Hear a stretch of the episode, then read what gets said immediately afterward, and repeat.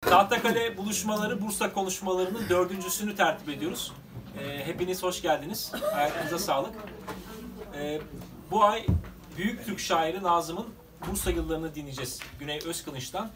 Şairin tanırsınız e, mapusluk döneminin yaklaşık 10 yılını, 11 yılını Bursa'da geçirmişliği var. Keşke diyoruz ellerinde, bileklerinde kelepçeli değil de ellerinde hürriyetiyle e, Bursa'ya gelseydi. Artık e, Güney abiden biz şair şehirle nasıl halleşmiş onları dinleyeceğiz. E, Cihan'a birkaç söz söylemesi için sözü bırakıyorum. Ondan sonra Güney abiyle. Evet. Öncelikle hepiniz hoş geldiniz. Ben burada bugün e, yeni yüzler bulmuşken bizim programımızdan bahsedeyim. Bundan sonrakiler için de belki e, uğrarsınız, gelirsiniz, bizi mutlu edersiniz. Biz böyle Samet'le beraber e, yıllar önce, 15 yıldır sürekli hayalini kurduğumuz, düşündüğümüz, üzerine konuştuğumuz işte bir yer olsun, Bursa ruhunu taşısın. Aynı zamanda orada bizim sevdiğimiz, tanıdığımız insanlar Bursa'yı anlatsınlar, Bursa'yı e, konuşsunlar. Biz de onları dinleyelim diye böyle bir ortam hayal ederdik. Yıllar sonra sağ olsun buranın sahibi Süleyman abiyle tanıştık bir video vesilesiyle. Ona da konuşmalar neticesinde bize bu yeri açtı. Ve biz burada e, zannediyorum Ekim ayında, E- Eylül ayında ilk programımızı işte Mustafa Kara'yla yaptık. İkinci programımızda e, Hüseyin Kural vardı öykücü. Onu da Bursa'yı yazmayı konuştuk. Üçüncü programda Elçin Arabacı hanımefendi vardı. Onda 19. yüzyıl Bursa'sına gittik. Bugün de Güney Özkılıç hocamla e, Nazım'ın Bursa yıllarına gideceğiz. Onu dinleyeceğiz. Bundan sonraki program %100 net olmamakla birlikte yüksek ihtimal İsmet Tokgöz olacak. E, arkadaş Zeki Özel ve Bursa yazılarını konuşacağız. Gene e, benim işte Cihan Taşan Instagram hesabından veya e, Twitter hesabından bunların ilanlarını yapıyoruz. Takip etmek isterseniz eder, oradan ilanları e, görebilirsiniz. Gene aynı şekilde bugün buraya e, teşrif ettiğiniz gibi bir dahaki ayda biz her ayın son cumartesi günü yapıyoruz bu programları. Ayda bir kere olmak üzere. Bekleriz. Şimdi sözü ben Güney Özkılıç hocama bırakayım. Program başlayalım. Evet. Çok teşekkür ederim öncelikle hem e, Cihan dostuma hem Samet dostuma hem Süleyman Bey'e böyle bir mekanı sağladığı için ve sizlere değerli dostlar çok teşekkürler. Geldiniz, bizleri dinleyeceksiniz. Bence çok e, güzel bir iş yapıyor arkadaşlar. Ve Bursa'nın kalbinde yapıyorlar bu işi. E, bana göre Bursa'nın kalbi Osman Gazi, burası. Tahtakale, işte hemen 3 adımlık yolda Hisar Mahallesi, e, efendim Muradiye, bu semtler bence Bursa'nın kalbi olan semtler, hikayelerini e, barındıran semtler. O nedenle burada böylesi bir söyleşiler dizini yapmak, söyleşiler yapmak çok kıymetli diye düşünüyorum. Kente de sahip çıkıyorlar kendileri e, yani güçleri yettiğince. E, hani bence çok büyük bir iş yapıyorlar. Bunun farkındalar mı bilmiyorum ama bence çok büyük bir iş yapıyorlar ve Bursa'da e, yaşayanlar olarak sizler e, bu etkinlikleri mutlaka izleyin. Ben Bursa'da olsam bu günümü mutlaka buraya ayırırdım. Hiç başka hiçbir şeyi e, seçmezdim. Buraya gelirdim. Evet, Tahtakale'deyiz. E, Bursa'nın hemen surlarının yani sarayının dibinde. Hani e, Osmanlı döneminde de yaşamın olduğu hemen e, saray dibindeyiz yani böyle bir mekandayız. Burayı siz yüzyıllar öncesini hayal edin. E, bir mesire yeri hemen üst tarafta Pınarbaşı. Pınarbaşı mezarlığı, Pınarbaşı mesire alanı ve şöyle tanımlarlar gerek e, Türk kaynaklarında gerek e, Ermeni ve Rum kaynaklarında yani e, değişik kaynaklarda e, bir piknik alanı derler ve buradan dereler neredeyse her evin bahçesinin içinden geçip ovaya e, doğru süzülürdü. Böylesi bir Bursa. Her taraf yemyeşil ve o eski evler yani gerek Osmanlı evleri, Osmanlı evlerinin o güzelliği, o işte iç avlularıyla, iç bahçesinde sizi karşılayan sürprizleriyle, ağaçlarıyla bir Bursa ama dışarıya baktığınızda aynı şekilde yine yemyeşil bir Bursa. Hele ki burası e, hem tarihi doku hem de o e, doğayı düşün, tabiatı düşünün. E, müthiş bir e, mekan.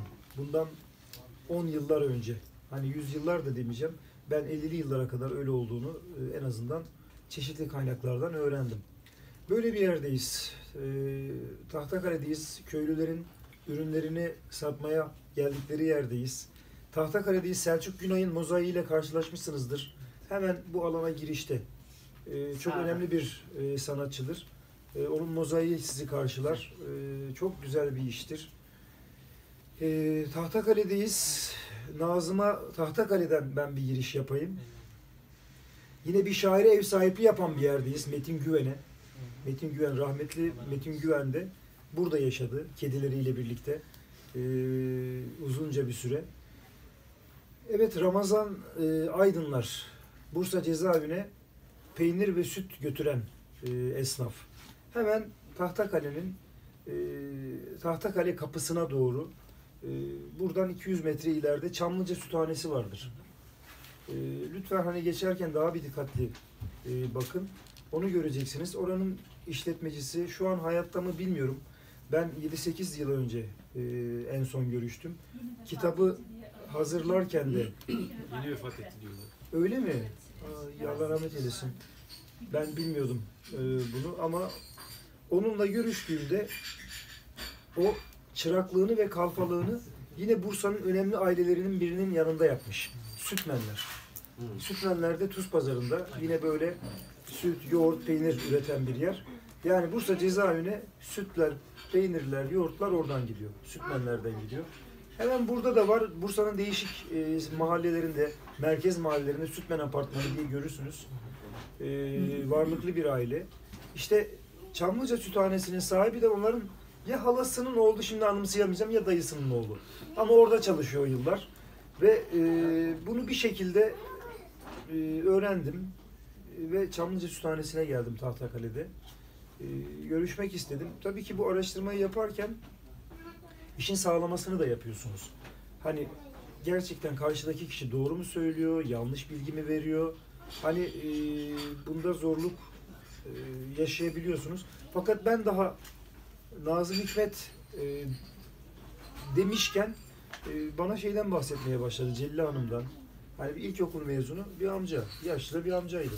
Celil Hanım'dan, işte efendim e, Müzeher Vanu'dan, Müzeher Vanu da buraya gelirdi diyor. Ya düşünün bir, bir Tahtakale'de bir süthanedesiniz.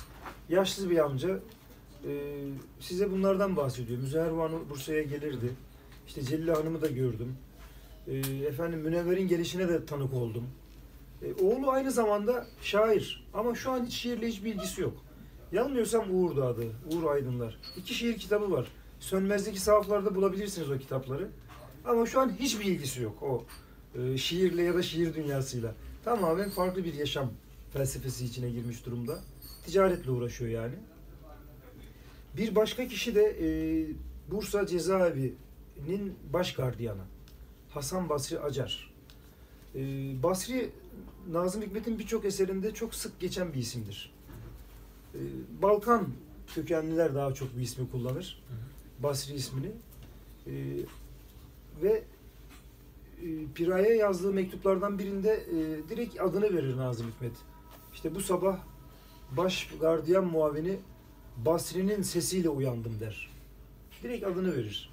Şimdi bu araştırma sırasında hani çeşitli okumalar yaparken Nazım'ın eserlerini okurken e, karşılaştığım isimlerden birisiydi bu. Şimdi bir kitabı yazmak sadece işte e, hiçbir hazırlık yapmadan bir kenara çekilip e, yazmakla olmuyor. On binlerce aynı zamanda sayfa okuyorsunuz, kitap okuyorsunuz. Ve bu araştırmayı yaparken de ben e, çeşitli notlar tuttum. Nazım Hikmet'in eserlerinden, e, eserlerinde geçen isimleri bir yere yazdım. Yer adlarını bir yere yazdım. Sonra bunlara tekrar tekrar döndüm. Bunlar gerçek miydi yoksa kurgu muydu? Kimi kurguydu ama gerçek olanlar beni bir başka gerçeğe ulaştırdı. Mesela ulaştığım bir bilgiden bir başka bilgiye sıçradım. Ee, bunu söyleşinin, sohbetin ilerleyen e, dakikalarında yine paylaşacağım. Tahtakale'ye dönelim. Hasan Basri Acar'ın oğlu Necmettin Acar. Hemen buradan 100-150 metre ileride yukarıda bir yerde oturuyordu. Bir gece vakti haber aldım. Ee, saat 10'du yanılmıyorsam. Ee, 22 idi. Öyle düzelteyim. Ee, ve atladım. Hemen şeye geldim. Tahtakale'ye gel, geldim. Gecenin karanlığı, kış günüydü yanılmıyorsam. Sisli bir akşam. İşte kapının önünde beni telefonla arayanlar karşıladı. Çocuklar, torunları onlarda. Onlarla birlikte eve girdik. Yaşlıca bir adam. Bu şiiri okursan şöyle senden dinlesek. Şuraya mı buraya mı? Burayı burayı. Anlatayım size cezaevini. Hem mahkumu hem idare şeklini. Muhterem müdürü orta yaşlıdır, derin zekalı ağırbaşlıdır. Ağaran saçların bir modası var. Kızdırmaya gelmez, ağır bir sopası var. İçtiği sigara takımı pek bir güzeldir. 42'lik Alaman topuzuna benzer. Sandalyeci Mustafa kumarbaz. 5 lira kaptı mı başka oynamaz. Müdürü, mahkumu hepsi asildir. Baş gardiyan muavini Hasan Basri'dir. Hem yazar hem okur hem makur, mahkumun kalbini gözünden okur. Bundan daha iyi idare olmaz, böyle gardiyanın eşi bulunmaz. Evet bu şiiri onda buldum. Onun evinde buldum. Ee, Necmet'in amcanın evinde buldum bu şiiri. Babası baş gardiyanlık yapmış ya. Nazım bu şiiri okumuş. Nazım'ın şiirine uygun bir şiir değil bu. Hece vezniyle Evet. yazılmış. Ama Nazım böyle şiirler de yazmış. Takılma şiiri diyelim buna. Hani ceza müdürünü aynı zamanda övmek için, Basri'den bahsetmek için böyle bir şiiri söylemiştir, okumuştur ama o an Hasan Basri not almış bunu ve oğluna emanet etmiş. Oğlu Necmettin de bunu Tahtakale'deki evinde uzunca yıllar saklamış. Ve ilk kez bu kitapta yayınladı. Nazım'ın Bursa yıllarında yayınlandı bu şiir. Ee, Nazım Hikmet'e ait olduğunu iddia ediyor. Babasından kaldığını iddia ediyor. Şimdi Necmettin Çulf, e, Necmettin Acar kızı e, yani Necmettin abinin kız kardeşi öyle diyelim Hasan Basri'nin kızı ile de görüştüm. Her ikisi de Bursa cezaevine babalarının e, işte ziyaretine gidiyorlar ya da işte babaları e, zaman zaman e, alıp götürüyor. Bayramlarda, seyranlarda götürüyor. Nöbete kaldığı zamanlar götürüyor ve bu sırada ikisi de şairi tanımış oluyorlar. Yani Tahtakale ile hemen böyle bir bağlantısını kurabiliriz. Yine e, Nazım Hikmet'in montlarını diken, e, ceketlerini diken bir terzi var. İnebey hamamının bitişiğinde o yıllarda. E, Nazım Hikmet cezaevinden çıkıp kaplıcalı otellere giderken kimi zaman yürüyerek, kimi zaman faytonla götürülüyor. E, fakat yürüyerek gittiği zamanlardan birinde de buradaki esnafla da bir iletişime giriyor. Kimi zaman onlarla tavla oynuyor. Kimi zaman işte hemen ona bir ölçüsünü alıyorlar. Bir dahaki gelişine kadar e, bir ceket dikiyorlar. Böyle ilişkisi var e, Bursalılarla, Bursa'nın değişik esnaflarıyla. Zaten e, Nazım'ın Bursa yıllarında e, asıl e, anlatılması gereken şey de bence budur diye düşünüyorum. Bir şair düşünün sarayda yetişmiş e, ailesi. Ailesi sarayda yetişmiş işte paşa. E, kendisi paşa torunu. Zaten bunu e, çeşitli demeçlerinde ve şiirlerinde de söyleyen birisi. E, fakat oradan geliyor. Buradaki köylülerle, esnaflarla, e, halkla e, hiç kibirlenmeden, onları aşağı görmeden e, sohbet ediyor. Onlarla paylaşımda bulunuyor. Onlara bir şeyler öğretiyor. Onlardan bir şeyler öğreniyor. Yani böyle bir e, şair var. Yeryüzünde kaç tane öyle şair vardır? Bir düşünmek gerekir. E, kaç şair e, halkını halkıyla bu kadar uğraşır? Yazdıklarının dışında. Birebir. E, belki de Nazım Hikmet'in Memleketinden İnsan Manzaraları adlı dev eserinin oluşması da bu yüzden. Belki Bursa olmasaydı, o Bursa'da olmasaydı o dev eser oluşmayacaktı. Yani ya da böyle olmayacaktı. Şimdi eee içeride olduğu halde kendisi kenti etkileyen bir şair. Bence eee, araştırmanın asıl can alıcı yönü bu. Yoksa biz hatıra olsun diye işte geçmişi yad edelim diye bir şair ah böyle yapmıştır, şöyle yapmıştır. İşte şöyle anıları vardır, böyle anıları vardırdan çok e, işin bu yönüyle ilgilenmemiz gerekir. Yani ben bu çalışmayı yaparken aslında buna vurgu yapmak için ya- e, yazdım. Hani böyle bir şair e, günümüzde hele halkı aşağılayan, küçümseyen aydınlarla dolu bir toplumdayız. Bir dünyadayız. E, Türkiye gibi ülkelerde bu daha yaygın. Halkı küçük görmek, e, halkı aşağılamak. E, Nazım Hikmet'e baktığımızda e, bunun tam tersini görüyoruz. Oturup saatlerce bir ilkokul mezunu mahkumla, bir katille konuşabiliyor. Sohbet edebiliyor. Ona kitaplar öneriyor. Kitabı tartışmaya çalışıyor. İşte Balaban bunlardan birisidir. İbrahim Balaban kan davasından içeri girmiş. Onunla saatlerce, günlerce uğraşıyor. İşte cezaevi aşçısı Yakup Yıldırım. Mustafa Kemal Paşalıdır. Ve Demokrat Partilidir. Köyü Koşuboğazı köyüne e, Demokrat Parti'nin oy pusulalarını e, getirmeye çalışmış fakat CHP'liler tarafından tartaklanmıştır o zaman. E, Yakup Yıldırım. Tek iktidar var çünkü tek parti iktidarı var. Ve bunun üzerine cezaevine giriyor.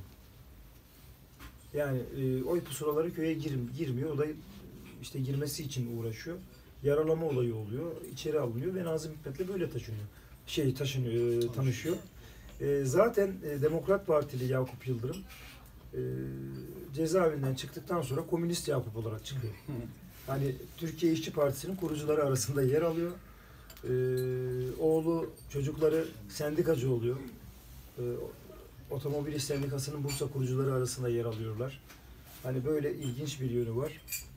Nazım araştırmalarının bence en önemli yanı bu. Yani Nazım Hikmet'in dokunduğu insanların bugün ne yaptığı. Yani bugün derken onun ölümünden, onunla tanışmadan itibaren ne yaptıkları çok önemli. Burası e, bir anıdan öte, bir hatıradan öte bir şey. Köye gidiyorum, Müşküle köyüne. E, Fevzi abi bir dostluk spor kulübü kurmuş. İsmail Başaran'la birlikte. Yani Nazım Hikmet'le hapis yatan İsmail abiyle birlikte. Ne ne yapmış? Tiyatro kurmuş. Köylü gençleri etkiliyor. Onlarla ilgileniyor. Bunu kimden öğrenmiş? Nazım Hikmet'ten öğrenmiş. İşte Keles'in Kıran Işıklar köyüne gidiyorum. Orada Nazım amca var. E, Nazım amca 80 yaşında şu anda. Babası Ahmet Atak Nazım Hikmet'le hapis yatmış. Babası cesur bir adam. Keles'in Kıran Işıklar köyünde 1940'lı yıllarda Niyazi olan oğlunun adını Nazım olarak değiştiriyor. Şimdi o kadar kolay değil bu.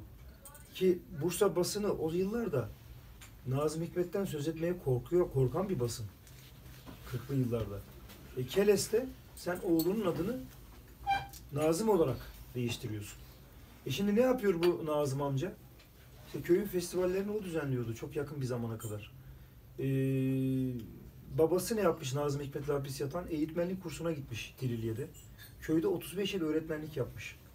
Köyün ormanını dikmişler beraber. Şimdi acaba şair hayatlarına girmeseydi belki yine birileri bunu yapacaktı, bunları yapacaktı ama başka bir nedenle yapacaktı ya da geç dönem olacaktı bunlar. Ama bu tanışıklık orada bu işlerin daha önce yapılmasını sağlamış. Başka başka örnekleri de var. İşte Çepne köyünü bilirsiniz Mudanya'da. Çepneli Halil Cengiz. Nazım Hikmet'le hapis yatıyor. Dışarı çıkıyor. Kahvede ya diyor ki ya işte komünist geliyor diye bizi kışkırttılar diyor. Kötü adam diye. İşte herkesin malına el koyacakmış. İşte Bursa'ya geliyor Çankırı'dan. Eyvah hapı yuttuk, ekmeğimize el koyacak. Şöyle yapacak, böyle yapacak diyor. Halbuki diyor geldi diyor bize dokumacılığı öğretti. İkinci Dünya Savaşı yılları. Kendi emeğimizle, çabamızla cezaevinin içinde, cezaevinde ekmek parası kazanmaya başladık. İşte kan parasını ödemeye başladık. Çoğu hani e, öldürmeden içeri girmiş. Ee, yani biz bunları öğrendik diyorlar. Yani bunları anlatırken kahvede örneğin jandarma tekrar gözaltına alıyor Çepneli Halil Cengiz'i. Komünizm propagandası yaptığı iddiasıyla. Halbuki hiç siyasetten bahsetmiyor. Sadece Nazım'ı anlatıyor yani. Bizi de almasın. Nasıl? Bizi de almasın. Ha bizi de bilmiyorum ya alsınlar ya değişiklik olur. Ee, ama yok artık e, herhalde o süreci atlattık diye düşünüyorum ben. Ee, böylesine bir şey yani onunla yatan daha nice insan var. İşte Orhan Kemal en bilineni. İbrahim Balaban en bilineni. Yani Orhan Kemal ki Türk romanının, Türkiye romanının en önemli ustalarından birisi Bursa cezaevinden çıkıyor. Ee, biliyorsunuz romanları filmlere alınıyor.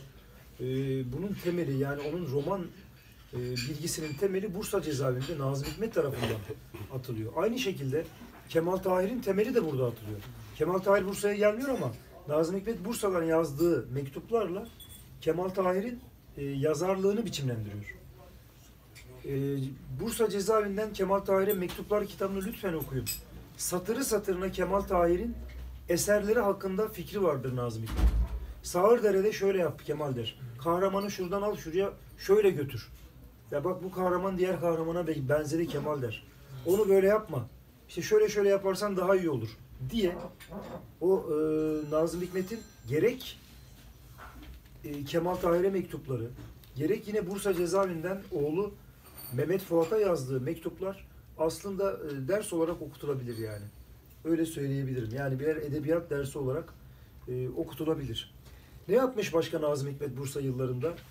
Aydınları da etkilemiş. Yani demin saydığım sadece hiç okumayanları ya da işte ilkokul mezunlarını ya da işte e, cinayetten içeri girenleri, kız kaçırmadan içeri girenleri, orman kanununa muhalefet yattığı kesimler bunlar. 800 mahkum var içeride o yıllarda. Nazım Hikmet 800 mahkumla yatıyor. 25 tanesi siyasi. 775 tanesi işte demin saydığım suçlardan tırnak içinde bu tabii ki içeri girmiş. Şimdi bunlarla uğraşıyor. Dokuma tezgahları getiriyor. Çünkü Hitler işte kapıya dayanmış. Ekmek karneyle veriliyor. Ve cezaevinin koşulları o yıllarda dışarıdan daha kötü. İşte bir radyoları var. Radyolarını Bursa Halk Evi göndermiş cezaevine.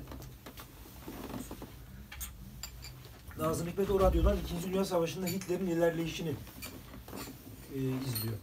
Yine bir e, Avrupa haritası var odasında. E, o haritadan da aynı şekilde Hitler ordularının iler, iler- ilerleyişini Takip e, takip ediyor. E, böyle bir dönem, böyle yıllar. E, kimin ilgisini çekiyor bu başka? Bursa Kız Muallim Mektebi öğretmenleri. Ya da Bursa'nın diğer okul öğretmenleri cezaevine onu ziyarete gidiyorlar. O bir çekim merkezi oluyor Bursa cezaevinde. Kim gidiyor cezaevine? Doktor Neşati Üster. Ee, nasıl anlatabilirim Neşati Üster'i? İdealist bir doktor. Elinde çanta.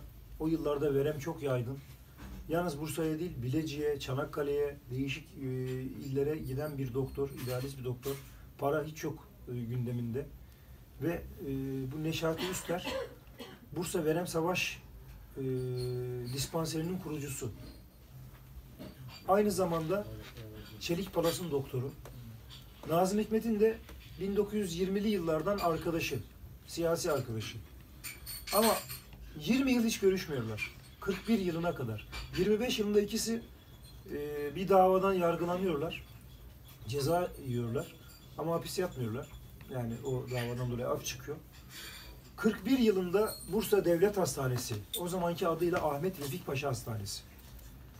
Memleket Hastanesi daha sonra oluyor. Yani e, hastanenin adı Nazım Hikmet'in hapis yattığı yıllarda Ahmet Vefik Paşa Hastanesi'dir. Daha sonra o 51-52, Turan abi sen de bilirsin belki. Tam o yıllarda yıkılıyor Memleket Hastanesi. Şey pardon, Ahmet Vefik Paşa Hastanesi. Biraz daha geriye e, Memleket Hastanesi kuruluyor.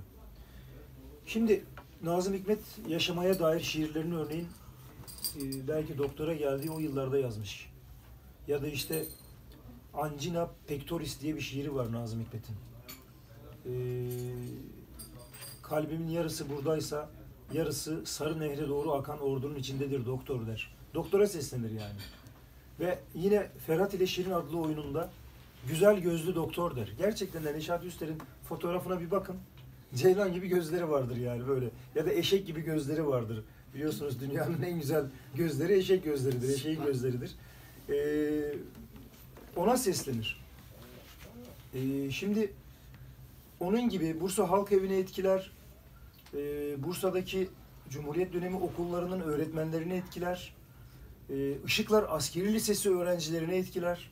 Oradan da çok e, Fransızca öğretmeni örneği öğretmenlerini de etkiliyor. Kamil Homrich'ti yanılmıyorsam. Ee, Deniz öyle değil miydi? Öyleydi evet. Kamil Homrich, Homrich e, Işıklar Askeri Lisesi Fransızca öğretmeni. E, mesela tanıyor işte radyonun e, şeye gelme getirilmesinde cezaevine. Onların hep payı var yani. Bunların payı var. E, yine Bülent Akkurt diye isim geliyor Işıklar Askeri Lisesi'nden. E, Nazım Hikmet'in Memleketimden İnsan Manzaraları diye bir kitabı var. O yıllarda Işıklar Askeri Lisesi'nde öğrenci bu. Yine İzzet Çakaloğlu e, katip cezaevinde ama mahkum katip. Orhan Kemal gibi yani. Onlar elleri e, işte kalem tuttuğu için katip yapıyorlar. Hem Orhan Kemal hem de Yusuf İzzet Çakaloğlu'nu. Çakaloğlu da askerden atılma. Askerden atılma nedeni siyasi değil. E, Bursa'da Sadiye Hanım diye bir kadına aşık oluyor ve evleniyor askeri öğrenciyken. E, askeri öğrenciler evlenemiyor ya. E, O nedenle askeriyeden atılıyor. E, işte Sadiye Hanım'ın tablosunu yapmış Nazım Hikmet. Resmine bakıp ya da görüş günlerinde ona bakıp. Bu tablo örneğin Yenişehir'in bir köyünde. Karasıl köyünde. Yenişehir'in havalimanının hemen arkasında. Şimdi e, bir köylerden biraz bahsedeyim. Yine sorunuz olursa on, sorularınıza da cevap verebilirim. Böyle e, 2004'ten itibaren Bursa'nın köylerini dolaşmaya başladım. Ve bu köylerde, tabii bunları rastgele dolaşmadım. İşte gardiyanına gidiyorum, eski gardiyanın çocuklarına. Onlar bana cezaevi aşçısına adres gösteriyor. Cezaevi aşçısına gidiyorum. Onlar bana hakimi söylüyorlar. Hakime gidiyorum, o bana bir avukattan bahsediyor. Böyle böyle derken Fevzi abiye gidiyorum. İznik Gölü kıyısındaki hemen Nazım Hikmet'le hapis yatan herkesin e, bana adresini veriyor, adını veriyor. Niye? Çünkü Fevzi abi aynı zamanda Türkiye İşçi Partisi'nin önemli isimlerinden birisi. Bir e, onun burada teşkilatını kurarken köylerin hepsini geziyor. Ve gezerken de bunların hepsini tanımış oluyor. O nedenle bu kitap biraz öyle oluştu. E, okumalarla oluştu. Benim yaptığım okumalarla oluştu. Nazım'ın Bursa Yılları kitabı. Ama e, Nazım Hikmet'in birçok köyde yağlı boya tablosunu buldum. Çünkü o aynı zamanda cezaevinde resim de yapıyor. Şöyle anlatıyor bir gününü. Sabah kalkıyoruz, spor yapıyoruz. Ondan sonra felsefe, tarih ya da resim eğitimi. Ee, işte ondan sonra e, haber dinliyoruz. Ondan sonra tartışmalarla sürüyor. Dokuma açıldıktan sonra buna bir de dokuma ekleniyor. Yani bu işleri yapıyorlar. Ondan sonra dokuma tezgahlarına gidiyorlar. İşte havlu, çorap ve benzeri şeyler dokuyup bunları satarak harçlıklarını kazanıyorlar. Yani Nazım oradaki mahkumları cezaevi ağalarının eee, ne diyelim biraz keyfi davranışından, şiddetinden ve baskısından, zulmünden kurtarmış oluyor. Bu nedenle eee, Nazım Hikmet'in hani eee, resimle de uğraşıyor, resimde yetenekli olanlara eee, ders veriyor. Birçok köyde Nazım Hikmet tarafından yapılmış resme yağlı boya tablolara rastladım. Eee, ki bu araştırma çok daha önce olmalıydı bence. O zaman Nazım Hikmet hapis yatanların büyük bölümü hayattaydı. Ee, çok daha değerli bilgiler de elde edilebilirdi ya da belgeler elde edilebilirdi. Ama işte ancak 2000'li yıllara kaldı ve Bursa dışından birisine kaldı bu. Diyelim. Yine sorunuz varsa ben Eyvallah. Koğuşta mı kalıyor hocam yoksa kendine ait odası var mı? Nazım Hikmet'in mi? Kendine ait bir koğuşu ya şöyle değişiyor dönem dönem. Mesela 72. 72. koğuş da burada. Orada da kalıyor. Orhan Kemal'in Meşhur eseri var ya. Evet. Ben de 72. koğuş. Orada da kalıyor ama başka koğuşlarda da kalıyor. Cezaevi arkadaşları değişiyor. Çünkü Orhan Kemal e, 43 yılında e, girip 46 yılında çıkıyor bildiğim kadarıyla. Hatta onun Nazım Hikmet'le 3,5 yıl diye bir kitabı var. Orhan Kemal'in. E, ondan sonra başka Alaaddin Özedar diye Memleketimden İnsan Man- Manzaraları adlı eserinde de adı geçer bu ismin. Bu kişinin. Alaaddin Özedar diye. Koğuş arkadaşı o oluyor. Yani iki kişi kalıyorlar, üç kişi kalıyorlar. Yine Fidye Kızık'tan Rize kökenli Laz Eyüp, Eyüp Gültekin. Şu an ailesi e, çok iyi biliyor. Nazım Hikmet'i çok iyi tanıyor. Çocukları, torunları. E, Fidye Kızık'ta e, köşk denilen yerde oturuyorlar. Herkes bilir. Erikli'de, Fidye Kızık'ta siz köşk nerede derseniz herkes e, Gültekinlerin evini gösterir. E, hatta Eyüp Gültekin Nazım Hikmet'i Bursa cezaevinden kaçırıp köşke götürecekti. Fidye kıza. Oraya götürecekti. firar mı? Nasıl? Firar mı? Firar yaptırı yapacaktı ama Nazım Hikmet buna karşı çıkıyor. Çünkü cezaevi müdürü Nazım Hikmet'in arkadaşı, dostu aynı zamanda. Onun başının yanmasını istemiyor. o nedenle Laz Eyüp'ün yani Eyüp Gültekin'in bu e, fikrine karşı çıkıyor. Ya diyor ki başını belaya sokmayalım müdürün. E, şey yapalım. Yani biz affı getirmekle uğraşalım diyor. Onun için mücadele veriyor. Böyle. Bunu neden sorduğunu söyleyeyim Aslı'yı. Tesadüfi oldu. Bir hafta önce ben de Karalar Koğuşu'nu izledim. Kemal Tahir'in 1989 yapımı film. Evet. Orada mesela Kadir İnanır Ke- Kemal Tahir'i oynuyor ve kendine ait bir odası var. Girip çıkabiliyor. Ee, odada ihtiyaçtan fazla olan tek şey Nazım'ın portresi. Duvarda asılan. Yani işte yemek tezgahı, yatak, birkaç askı üstünde elbise ama duvarda Nazım'ın fotoğrafı. Malatya 1942. Evet, evet doğrudur. E, zaman zaman yalnız da kalıyor. Tabii ki çalışmış. Şöyle, e, reviri kullanıyor. E, sık sık reviri kullanıyor. E, yani cezaevi müdürü 49 yılına kadar e, ona şey yapıyor, anlayışlı yaklaşıyor. Zaman zaman müdür değişince e, bu hakları elinden alındığı, saçlarının sıfıra ya da üçe vurulduğu dönemler de oluyor. Ama büyük oranda e, paşa dayısı diyeyim ben anne tarafından dayısı ve o zamanki Türkiye Büyük Millet Meclisi'nin başkanı Ali Fuat. Ali Fuat Cebesoy e, onu koruyor. Yani devlette de şöyle bir denge var o zaman. Mustafa Kemal zaten 38 yılında yaşamını yitiriyor. İnönü var. E, Mareşal Fevzi Çakmak var. Genelkurmay Başkanı. E, Ali Fuat Cebesoy var. Devletin e, aslında bugünden çok farklı değil. Değişik klikleri farklı bir refleks sergiliyor. Kimisi kalmalıdır diyor. içeride kalmalıdır diyor. Mesela Mareşal dışarı çıkartmak istemiyor. Ee, İnönü Mareşal'i aşamıyor mesela. Yıllar sonra 1949 yılında Zafer Gazetesi yanılmıyorsam bir demeci var şeyin. Ee, Mareşal Fevzi Çakmak'ın ona şey diyorlar. Komünist diyorlar ona. Suçlama yapıyor. Basın diyor ki size komünist diyorlar. İşte devleti e, kapitalizmi geliştirmiyorsunuz. İşte devleti böyle tekelleştiriyorsunuz. Tekeller var falan. Ya diyor bana nasıl komünist dersiniz? Ben komünist Nazım'ı o- 38 yıl hapse mahkum ettim diye bir itirafta bulunuyor aslında. Donanmada. Tabii. Ee, şimdi o da çok ilginç yani. O dava da çok ilginç. Yani e, isterseniz yeri gelmişken kısaca bahsedeyim. Şimdi Nazım Hikmet e, gerçekten ilginç bir yaşam. Ne dedik? Saray kökenli. Çok yani ama 20'li yaşlarında bir filozof Nazım Hikmet. Nazım Hikmet İslam bilgisine de sahip, fıkıh da biliyor. Çok iyi biliyor. Divan edebiyatına da hakim. Ama o çağ yaşadığı edebiyata ve bilgilere de hakim. Felsefelere de hakim. O nedenle yani filozoflar kolay yetişmez. Ee, ve o yaşta kolay kolay filozof olunmaz. Nereden anlıyoruz bunları? Şiirlerinden anlıyoruz. Mesela e, Çankırı ya mektuplar şiiriydi yanılmıyorsam. Gazali'den bahsediyor uzun uzun. Gazali'yi okumuş. Yani yazdığı eserlerde geçen kişileri bir kenara ayırın. Bir arkadaşım böyle bir çalışma yapıyor. Ve 3000 4000 de şu anda. Türkiye'de ve dünyada 20 yaşından başlayarak diyor Niyaz Alan sömürgesini kim e, gerçekle yani kim sömürge yaptı? Paraguay'da darbeci generaller kimler? Arjantin'in işte devrimcileri hangileri öncülük yapıyor? Afrika'da özgürlük mücadelesinde hangi isimler var? Hangi ülkede? Bunların hepsini isim isim biliyor Nazım Hikmet. Eserlerine bir bakın. Sadece Robinson, Robson'dan bahsetmiyor. Yani onlarca isim var. İşte Amerikan Generali Williamson diyor ya, Evet. gülümsüyor. Şeyde ben vatan hainiyim şimdi. Böyle bunun gibi. 3000 4000 Taranta Babu'da da isimler geçiyor. Habeşistli liderler.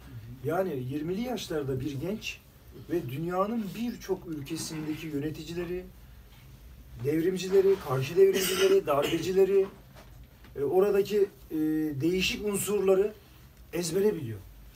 Ya da okumuş da biliyor. Yani bakarak biliyor. Fark etmiyor o. Sonuçta e, şeyi küçümsemeden, divan şiirini ve fıkıhı da küçümseme. Yani mesela Akif için dediği bir söz var. Heykeli dikecek. Mehmet Akif için. Tabii yani ben kitabın sonunda da bana diyor kimin heykeli dikilecek diye sorarlarsa sorarlarsa ben başta Akif'in derim. Hı. Yahya Kemal'in derim. Ha Akif'le aynı düşünmüyoruz diyor. Ama Akif'in memleket sevdası olduğunu biliyor. Şöyle diyor mesela. Akif büyük adam, inanmış adam diyor. Lakin diyor ben onun inandıklarının çoğuna inanmıyorum diyor. Akif diyor ki gelecek e, günler için ayet inecek bize. Hayır diyor. Geleceği biz var edeceğiz kendi ellerimizle. Hani biri diyor ki e, bir gelecek var, bir sorun yaşıyoruz ins- toplum olarak. Toplumda bozulmalardan şikayetçidir Mehmet Akif. Ama e, gelecek günler için gökten ayet inecek bize diyor. Bu buna inanmış diyor. Bir şey diyemem diyor. Ama ben de mücadele ederek o güzel günleri getireceğimize inanıyorum diyor. Hani böyle bir ayrım var aralarında. E, böyle bir e, demeci var, böyle bir e, sözü var. E, şimdi bir filozof, ne yapıyor bu filozof arkadaşlar? 20'li yaşlarda işte bu yazdıkları şiirler e, Peyami Safa, o zaman Ahmet Ha- e, Yakup Kadri Karaosmanoğlu, e, Ahmet Haşim büyük etki uyandırıyor. Onlar çok etkileniyorlar Nazım Hikmet'ten ilk yıllarda. Sanayi Nefise Mektebi'nde, Güzel Sanatlar Akademisi'nde Nazım'a söyleşiler düzenliyorlar. Nazım Hikmet'in e, şey Peyami Safa'nın 9. Harciye koğuşunu kime hitap, e, ithaf ettiğini biliyor musunuz? Nazım Hikmet'e. Sonra kaldırılıyor ama. Tabii ama Peyami Safa 9. Harciye koğuşunu Nazım Hikmet'e hitap ederek yazıyor. Hani böyle bir durum var.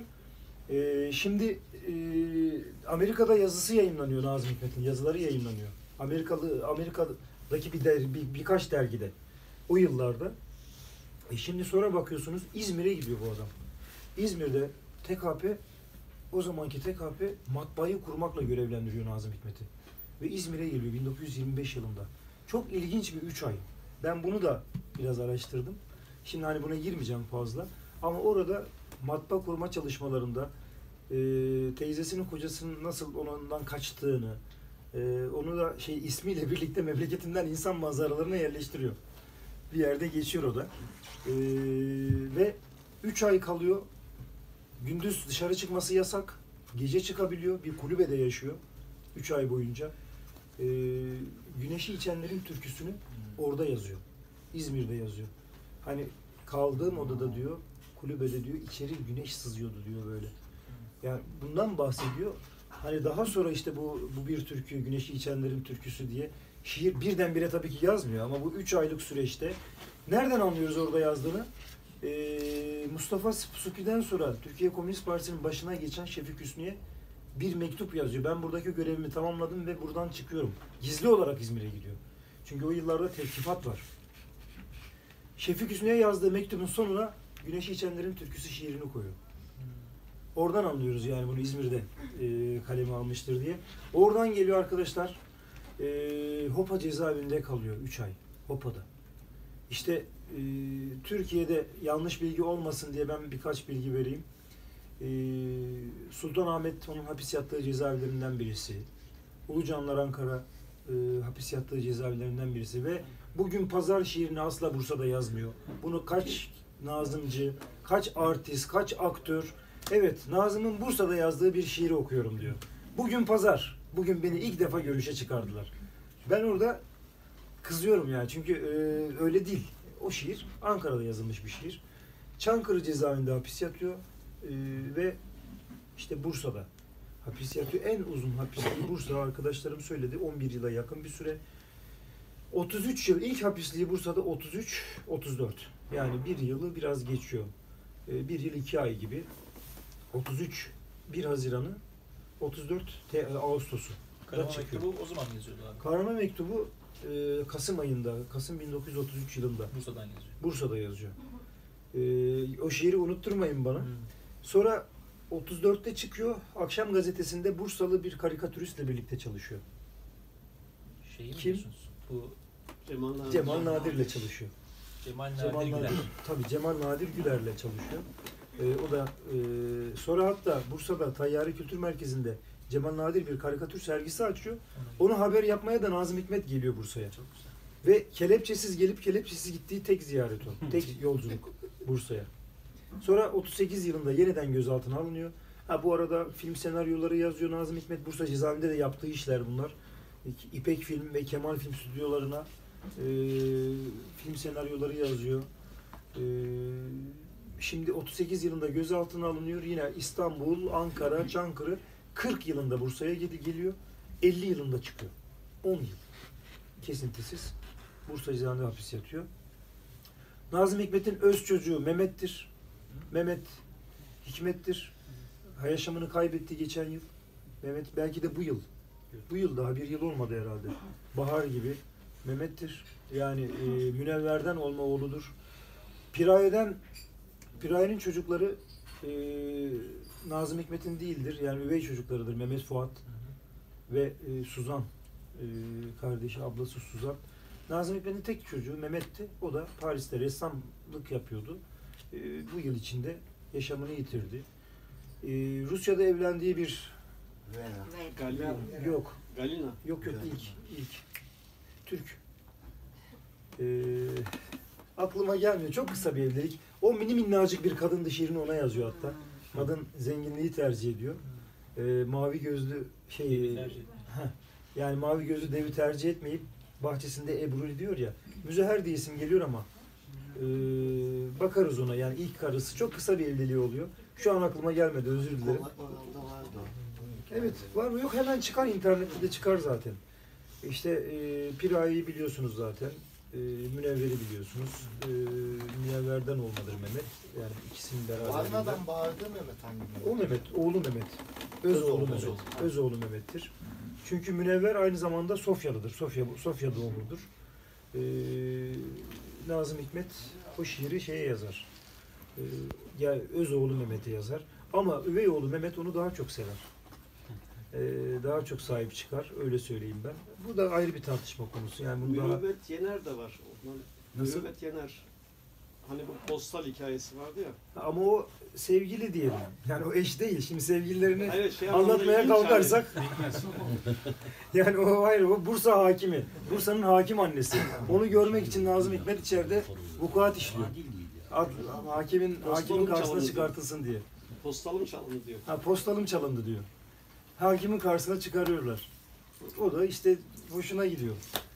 Şimdi Şimdi mektup hatırlatın demiştiniz. ya. Heh, Karama Mektup şöyle arkadaşlar. 33 yılında Bursa'da yazılmış bu şiirin önemi şurada. Hani bir tanem son mektubunda yüreğim serse, şey, başım sızlıyor, yüreğim sersem diyorsun. Seni asarlarsa seni kaybedersem diyorsun. Yaşayamam. Yaşarsın. Dediği şiir tabii yaşarsın en fazla bir yıl sürer 20. asırlarda ölüm acısı diyor. Aslında görüyor bugünü değil mi? Nasıl tüketim toplumuna doğru gittiğimizi, her şeyin yanı sıra sevgiyi de aşkı da nasıl tükettiğimizi çok kısa sürede. O zamandan aslında bunları gören bir e, şair. E, şimdi onun Bursa'da yazdığı bu şiir 1956 yılında bu şiirden e, dünya devrimci hareketinin e, liderlerinden birisi Che Guevara haberdar oluyor bu şiirden. Yani biz onun bu şiiri bildiğini nereden öğreniyoruz? Ya düşünün Latin Amerika'da Nazım Hikmet 33 yılında Bursa cezaevinde bir şiir yazıyor ve bu şiir Che Guevara'nın bilgisi dahilinde bir şiir. Nereden anlıyoruz? 1956 yılında Meksika ceza, Meksiko cezaevinde Che Guevara yakalanmış. Annesine bir mektup yazıyor. Mektubun sonunu da şöyle bitiriyor. Ee, Nazım Hikmet gibi anne diyor bak Hikmet gibi şöyle diyeceğim. Yalnız yarı kalmış bir türkünün acısını toprağa götüreceğim. Nazım'dan alıntı yapıyor yani. Annesine yazdığı mektupta. Ee, 56 yılında Meksika'da. Ee, e şimdi Nazım'ın şiiri yalnız orada değil. İşte Japonya, Japon kız çocuklarına Amerika'nın attığı atom bombasından e, dolayı Japonlara yazdığı şiir. Kız çocukları ondan sonra ona e, bin kağıt turuna gönderiyorlar. Çünkü Japonlar şeye inanırlar. Kağıttan bir turna yapılırsa Hiroşima'da ölen bir kızın dirileceğine inanıyorlar. Ruhunun geri gelecek. Ruhunun geri geleceğine inanıyorlar. Bu nedenle Nazım Hikmet'e böyle bir bin turna yapıp e, gönderiyorlar ama Nazım Hikmet 15-20 gün önce ölmüş oluyor. E, Moskova'ya gönderiliyor bu turnalar. E, ve daha birçok şiiri yani işte Yunanistan öğrencileri bir e, yürüyüş yapıyorlar. Sen yanmasan ben yanmasam şiirini e, yazıyorlar pankartlarına vesaire. Yani böyle dünyaya mal olmuş bir şair. Bursa'nın övüneceği çok şey var e, bu şairle. E, yeterince övünüyor mu? Yok. İşte Şaban abi burada. İşte dernek yöneticileri, şair yazar arkadaşlarım Nursel Aras, Halime Yıldız, Süreyya Akçay, Pelin, Ee, Şaban abiyi söyledim. Ee, evet Aymen e, yönetim kurulu üyemiz aynı zamanda aramızda. Ee, şimdi başka dernek üyesi arkadaşlarım da var. Turan abi söyledik zaten. Şimdi e, bir kampanya başlattık. Nazım'a Bursa'da yer açın diye. Bursa Yazın ve Sanat Derneği olarak. Ee, işte bir Nilüfer'de bir Na- Nazım Hikmet Kültür Merkezi, kültür evi. Geçmiş dönemde yapılan bir de bir çınarlık var.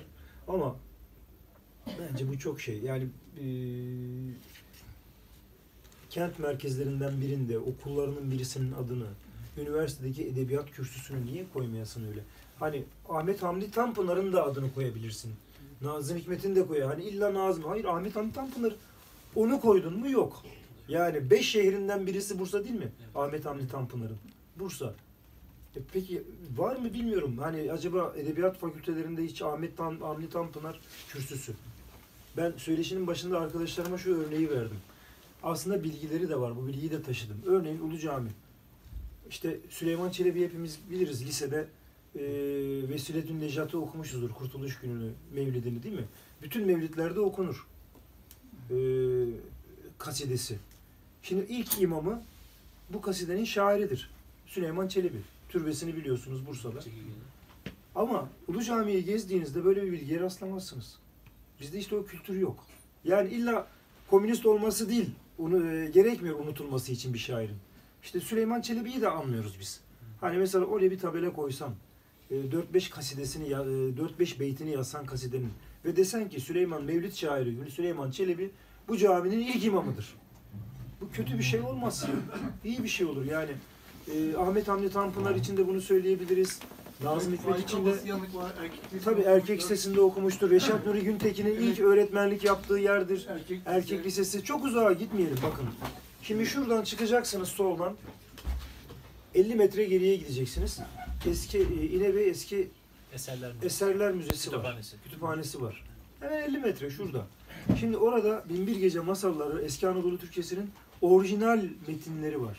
İlk ve tek burada. Bursa'da. Bakın Eski Anadolu Türkçesi'nin orijinal metinleri. Fakat bunu kaç kişi biliyor? Yani mesela e, bir Avrupa ülkesi ya da bir Doğu ülkesini gezdiğinizde böylesine önemli yerleri tanıtırlar. Şimdi burayı bir kültürel istasyon olarak gösterebilirsin. Bu Binbir Gece masallarının bir görselini bir kart olarak buradadır dersin, bir rota belirlersin. Kimse bilmiyor ya. Yani Bursalılar bilmiyor. Hani bir de Bursa dışındakiler zaten bilmiyor. Hani buna benzer Bursa hazır hani konuşmamızın sonunda biraz şeyden de bahsederiz demiştik. Hem Bursa hem benim ben- benim Bursa'mdan, bendeki Bursa'dan.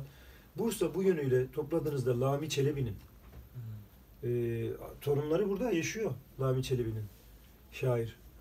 E, ondan sonra Binbir Gece Masalları, ondan sonra Ahmet Paşa, ondan sonra işte Arap Şükrü Sokağı, Gece Mahallesi.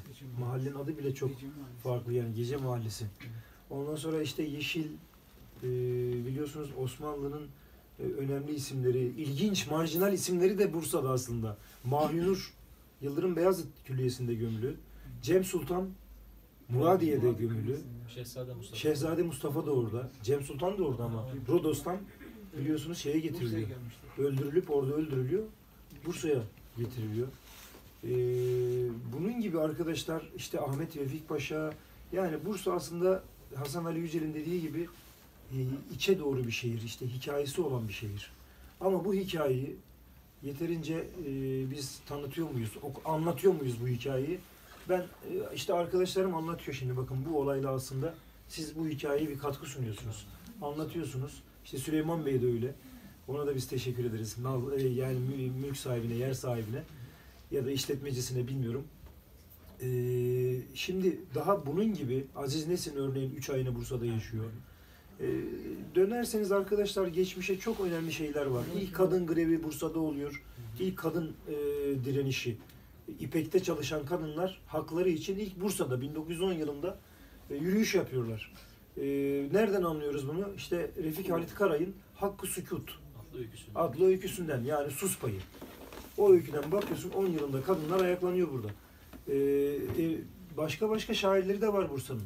Başka başka Bedrettin Bursa'da bir eğitim yapmıştır. Şerif Bedrettin. Ha tabii şey eğitim belirtildi yapmıştır. sonuçta İznik. Evet. Evet. İznik'te sürgün kalmıştır. Bursa'da Sürgün eğitim kalmış. yapmıştır. Bursa'da eğitim yapıyor. Hatta okul arkadaşını, Evet. okul arkadaşı, ünlü bir matematikçidir.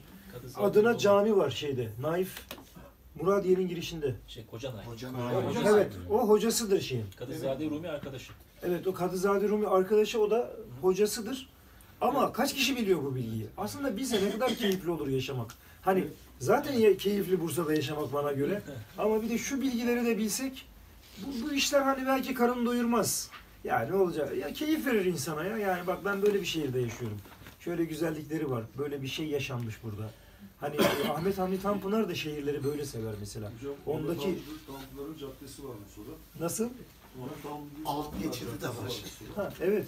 Ee, Nazım Hikmet'le ilgili olarak da e, siyasetle etkin olduğumuz zamanlarda e, bu yoldaki adliyede özellikle Nazım Hikmet köşesi ya da ne bileyim işte kapta canlandırma bir olmuş vesaire yapılmasını teklif etmiştik. Evet. O zamanki yetkililere kabul ettiremedik.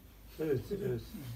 Evet maalesef öyle. Yani bu dediğim gibi genel olarak e, bir ülkenin kültürüne şey gözüyle bakmak lazım. Yani onu var eden e, siyasal sosyal düşüncelerin bir bütün olarak bakmak lazım. Yani e, Nazım Hikmet'i de düşüneceksin. Süleyman Çelik'i de eğer öyle bir şey varsa olacak.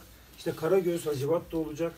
E, ki ben onun da yeterince hani Şinasi abimiz olmasa herhalde Karagöz şey de e, bitecek yani. Yani Şinasi Çelikkol'dan sonra bir önlem alınıyor mu? Bir tek Uğur devam eder. Uğur'dan sonra muhtemelen biter. Oğlu değil mi Uğur? Oğlu. Ha yani yani o da babası kadar bir şey yok onun da. O çok hevesli. İyi hadi bak. Aynı zamanda turizmle de biliyorsun çok ilgili. Evet. Babası kadar hevesli yürütür diye tahmin ediyorum. hadi Bakalım. Umarım Ama yani. babası kadar vakit ayırabilir miyim? Evet, evet. Yani Bursa böyle bir şehir. Ee, ne diyelim? Ee, şöyle ben bitireyim eğer sürede dolduysa. Ee, adına şiirler yazılan çok fazla şe- şehir yoktur Türkiye'de. Ee, İstanbul'dur mesela. İstanbul biliyorsunuz yani bütün şairler dokunmuştur. Ee, İstanbul'da bütün şairlere dokunmuştur. Aynı zamanda karşılıklı bir dokunuş vardır. Ee, Bursa'da bence böyle şehirlerden birisidir. İşte Nait Kayabaşı'nın hazırladığı Cumhuriyet'ten e, günümüze Bursa şiirleri antolojisine bakın. Yüzlerce şiir yazmışlar Bursa için. Kimler yazmamış ki? Behçet Kemal Çağlarlar, Ahmet Hamdi Tanpınarlar, Nazım Hikmetler, Karacaoğlan. Karacaoğlan'ın da şiiri var, Bursa'ya şiiri var. E, Atilla İlhan e, ve Yavuz Bülent Bakiler. Yani Bursa'ya şiir e, yazmayan şair neredeyse yok gibi. Böyle bir e, şehirde yaşıyorsunuz. Birçok e, uygarlığa başkentlik yapmış, e, birçok uygarlığın e, uğrayıp geçtiği e, bir şehirdesiniz. E, ve bence bunun kıymetini bilmek ama kimi yerlere müdahale ederek, e, yaşatmaya çalışarak hani müdahale olmak, kentin bir müdahale olmak lazım, bir e, katılımcısı olmak lazım. Bu önerilerimizi e, biz kültür alanından söyleriz. E, efendim başkaları başka alanlardan söyler. Ama asla dediğim gibi algılar hep farklı. Algıları yıkmalıyız. Yani şu kafadaki kamplaşma ve ötekileştirme kalıplarını yıkmalıyız. Ben mesela burada bir kültür rotasında padişahlar yolu olmasını da isterim. Evliyalar yolu olmasını da isterim. Bu kültür rotaları oluşabilir burada. Çok rahat. Evliyalar yolu. Al sana kültür rotası. Kuruluş rotası. Kuruluş rotası oluşturabilirsin. Keşiş Dağı rotası. Ha, Yani bir sürü rota. Nazım'ın rotası, Ahmet Hamdi Tanpınar rotası. Hani birçok şey yapabilirsin. Ee, o nedenle e, ama e, yapılmadığını görmek üzüntü veriyor. Umarım e, bunu fark ederler. E, ben kendi çapımca bir rota dağıttım size. O rotayı yaptım. Ama başka önerilerim ben ve arkadaşlarım, araştırmacı bir sürü arkadaşım var. İşte Deniz arkadaşımın adını söylemedim demin. O da e, son dönem araştırmacılarından Bursa'da önemli bir e, araştırmacı Deniz Dalkılıç. E, görev verilsin. Biz birçok şeyi hazırlarız, yaparız yani. İşte Bursa'nın kadın yüzünü beraber yazdık. E, Deniz burada. E, arkadaşlarım, diğer demin adlarını saydığım arkadaşlarımın hepsinin Bursa'ya dokunan, Bursa'yı e, konu alan eserleri de vardır. Eserleri de olmuştur. Yeter ki bir şey yapılsın. E, bir iletişime geçilsin. Hepimiz yaparız.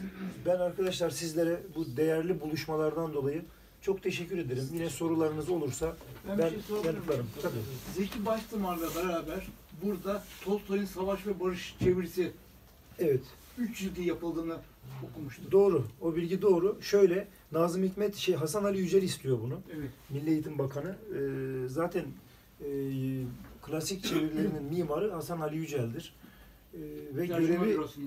tabii savaş ve barış Rusçası ve Fransızcası iyi olduğu için e, Zihni Anadolu ve şeye Zeki Baştımar. şey Zeki Baştımar'a Evet. e, ve şeye veriyor. Nazım Hikmet'e veriliyor. Nazım Hikmet.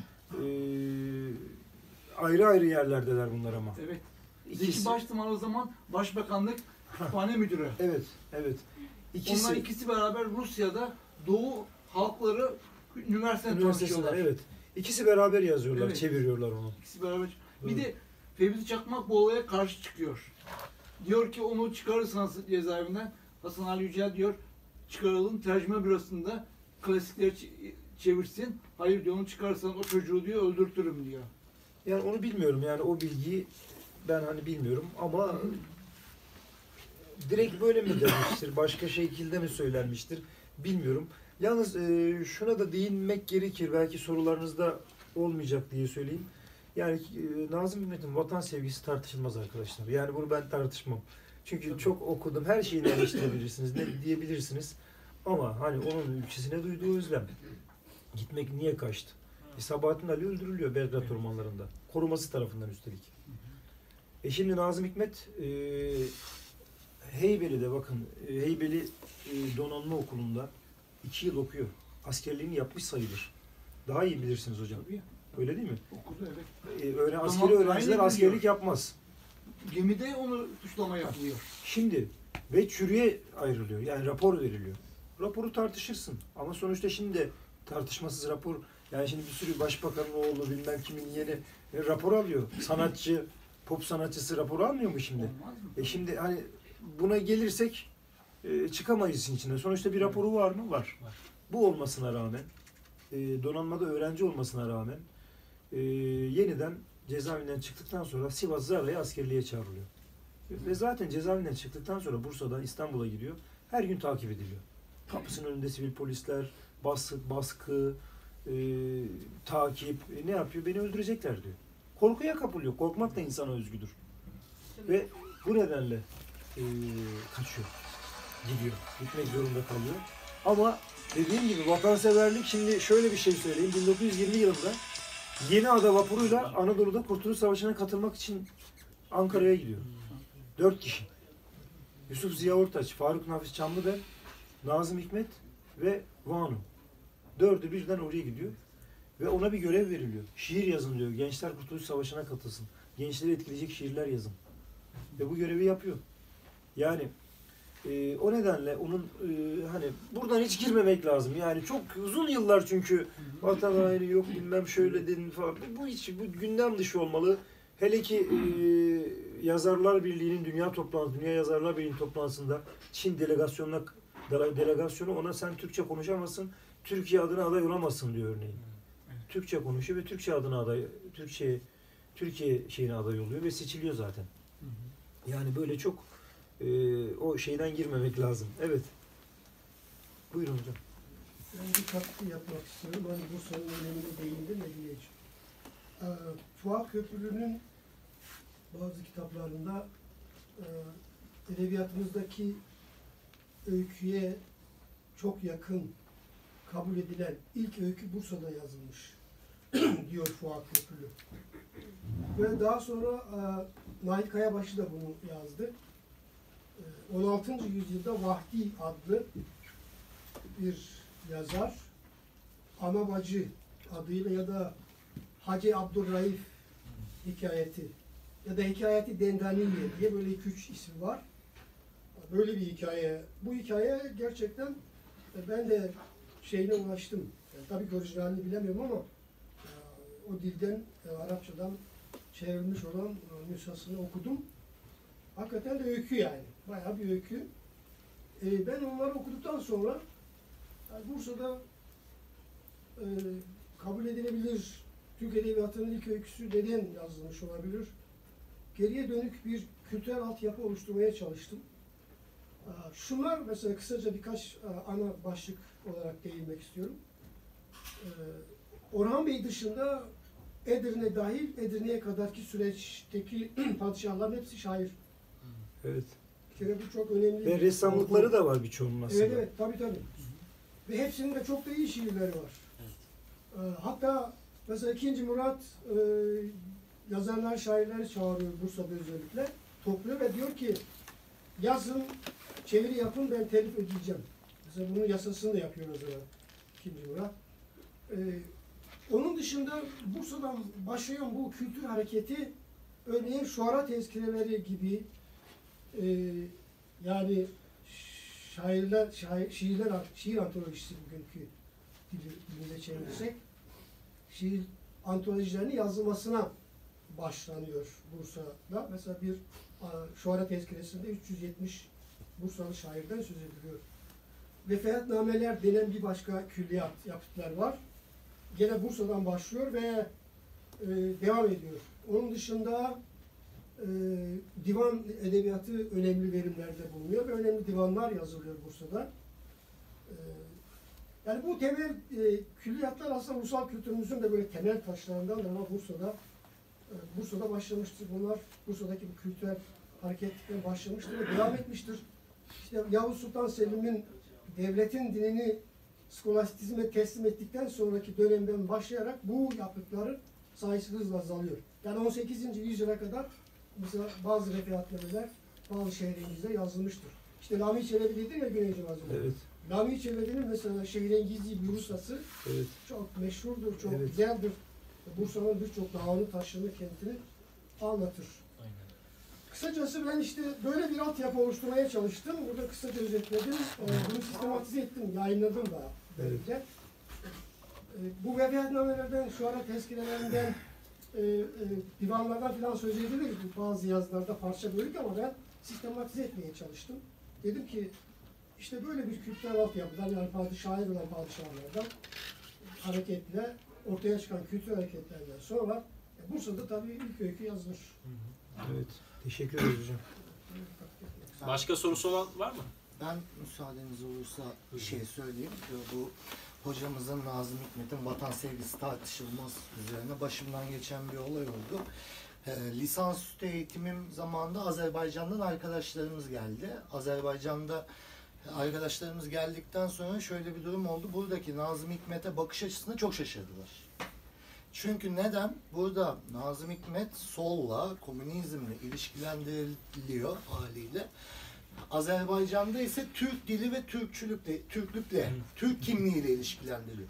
Çünkü Azerbaycan'da çok bulunmuş, çok iyi misafir edilmiş. Ee, Resul Rıza ve Semet Uygun'la çok iyi arkadaşlar ve biz biriz. Aynı halkız. Aynı dili konuşuyoruz diyebilen o dönemde ilk insan. Öte yana baktığımızda benim mesela ailem Bulgaristan göçmeni ve onlara Türkçe dili e, yani okullarda öğretilirken sosyalist bir ülkede Nazım Hikmet'le verilmiş. Benim anneannem 50'li 60'lı yıllarda ilk öğretim eğitimini almış. 60'lı 70'li yaşlarında Nazım Hikmet'in işte çocuklar ölmesin, şeker de yiyebilsinler şiirini hem Türkçe hem Bulgarca olarak ezberden okuyabiliyordu. Evet. Nereden nereye geliyor? Çok ilginç bir şahsiyet çıkıyor meydana. Evet. Var mıdır başka soru sormak isteyen Güney hocamıza? Güney Hocam, Buyurun hocam. bugün kitap fuarında Nazım Hikmet'in Mevlevi der- dergahında yetiştiği konusunda şey yaptılar. Bilginiz var mı onu bir şey yapalım. Ya e, onunla ilgili bir bilgim yok ama şöyle başta da söyledim e, hani o e, sadece sonraki dönemde işte özellikle Rusya'ya gittikten sonra Doğu Halkları Üniversitesi'ndeki bilgilerinin dışında ya da öncesinde e, doğduğu toprakların e, bilgisine de fikrine ve felsefesine de sahip birisi. Hani İslami bilgileri İs- İslami bilgiyle de kendini donatan birisi. Yani öyle birisi. Ha o bundan neyi getiriyor? İnsan Nazım Hikmet'i getiriyor. Bursa cezaevinde işte cezaevi aşçısı e, ayak yolunda namaz kılıyor ve o cezaevi idaresine pösteki getirtiyor. Yani diyor ki kardeşim diyor böyle insanlar böyle betonda pislikte namaz kılamaz diyor. Buraya pösteki alacaksınız. Cezaevi müdürünün şey cezaevi aşçısının kızı ile yaptığım görüşme. Bu kitap arkadaş aynı zamanda belgesel de oldu. Belgeselde anlatıyor cezaevi aşçısının kızı. Ee, diyor ki babam şey Nazım Hikmet babama ceza müdüründen pösteki aldı diyor. Ya babam betonda e, ayak yolunda namaz kılarken pöstekisiyle odasında işte kılmaya başladı diyor. Yani ya da oradaki e, e, inanışla yani bir e, kıble yönünün belirtildiği yerde onun yazısı yani Nazım Hikmet'in el yazısını kullandığı söyleniyor. Yani şuraya geleceğim. Elbette ki e, Nazım Hikmet e, farklı bir düşünceye sahipti ama e, farklı düşüncelere de saygı gösteriyordu. Yani onun o yetişmişliğiyle ilgili bir şeydi. Ama hani e, Mevlevilikle ilgili bilgiye e, sahip değil. Israr ettiler yani. Tabii. yetiştiğini, yani çok etkilendiğini bana söylediler de kitap Evet, evet. onu Kim söyledi? e, Kaynağı var mı? yazarlar, yazarlar. Ha, gezeceğiz. onu bilmiyorum. Kitap fuarında e, bahsedilir. Bilmiyorum. Senin var mıydı Cihan? Ben bir şey sorayım. Son olarak herhalde başka sorusu yoksa Şey, öyle, bitirelim. öylece bitirelim. Şimdi bütün bu kültür ve sanat hayatı dışında, Nazım'ın dışında 25 yıllık bir Bursalı olarak eee Bursa size ne mana ifade ediyor? Ya ben eee, dedim ya Bursa hikayesi olan bir şehir. Ben bu hikayelerin içinde eee, asla bir kahraman olarak görmüyorum kendimi. Bir bireyi olarak ama bu hikayelerin bir bireyi olarak kendimi görüyorum. Eee, hani bu buradaki yaşanmışlıklar eee, Bursa'da son y- 25 yılımı işte bu kentte geçirdim. Kurduğumuz dostluklar karşılıklı olarak arkadaşlıklar bu kente beni daha da bağladı. Ee, yani hem e, ben bir kentin insani yapısının onun geçmişiyle de ilgili olduğunu e, varsayarım, kabul ederim. Ee, şöyle bir şey yapardım örneğin Bursa'da, işte bir aydır Bursa'da yokum. Ee, özellikle hafta sonları alır başımı bir köye giderdim yani. Ee, işte İznik'in köyleri olabilir, bu Mudanya'nın köyleri olabilir. O köy meydanında bir kahvede oturur insanları dinlerdim. Yani insanlar ne konuşuyor, ne ediyor. İşte orada bir çay içmek, o çınarın altında. Çünkü e, bu başka kentlerin e, böyle güzel köyleri yok diye düşünüyorum ben yani. Hani çok beğeniyorum o yüzden Bursa'yı hem o yönden hem doğa yönünden, tabiat tabiat yönünden ama en çok yaşanmışlık yönünden e, çok beğeniyorum. Çünkü bir insan bir yerde dolaşırken, adım atarken ee, işte ne diyorsun? Ahmet Hamdi Tanpınar da burada dolaşmış. İşte Nazım Hikmet de burada şuradan geçmiş. İşte Aziz Nesin Maksim yokuşundan aşağı inmiş. Ulu Cami'de imamlık yapmış. Anlaşılana kadar. Vaizlik yapmış. Biliyorsunuz değil mi? Vaizlik yapıyor. Nasıl başarıyorsa bunu. Nasıl? Çocuklara Arapça dersi verdi. Arapça dersi vermiş. Daha sonra şey yapmışlar. e, birisi onu şikayet İhbar etmiş. ediyorlar, evet. Böyle Hı hı. sonra onu almışlar şeyden. evet. Çocukları göndermemişler. Ha yani. Kur'an kursu vermiş. Şimdi Arapça Kur'an dersi vermiş. evet. Ulu Cami'de çocuklara Yani Kur'an dersi bir vermiş. dönemin Bursa'daki kitap evleri çok meşhur. Ee, Suhulet miydi? Kitap evi. Suhulet Kitap Evi. Ondan sonra Basak Caddesi'nde yine bizim Ceyhun e, Erim'in de çalıştığı, sık sık anlattığı ya da uğradığı e, sahaflar. Sabahattin abi vardı o zaman.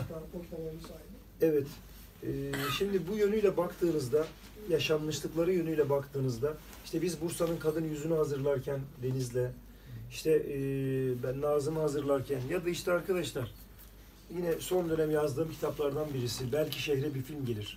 Türkiye'nin ilk köy filmi Bursa'da çekiliyor. Çalı'da. Bataklı Dam'ın Kızı Aysel filmi. Ee, bunun senaryosunu da Nazım Hikmet yazıyor. Bursa cezaevinde o yıllarda, 33 yılında. Zaten film 34 yılında çekiliyor Çalı'da. Ee, işte kimler gelmiş Çalı'ya o dönem? Cahide Sonku, Talat Artemel, işte yönetmeni kim filmin Muhsin Ertuğrul. O zaman tiyatrocular sinema yönetmeni. Henüz e, sinemamız tiyatrocuların elinde o dönem. E, ve e, işte Turan abi o köyden. Bilmiyorum gitti, mi Gitti. burada mı? Arabası- Gitti sanırım. Yani mesela birkaç ay kalıyorlar o köyde. Şimdi böyle böyle yaşanmışlıklar var e, Bursa'da ve insan hayal ediyor. Yani ben hayal eden bir insanım. Hayal ettiğinde o dönemleri ve bugünü işte gezerken e, ya da dostluklarını kurarken e, ne bileyim havasından soluk alırken e, oh be diyorsun, çok şükür diyorsun, ne güzel bir şehirdeyim diyorsun. Hani e, gerçekten insanın e, ruhuna, kalbine e, etki eden, tesir eden bir şey var bu şehirde yani.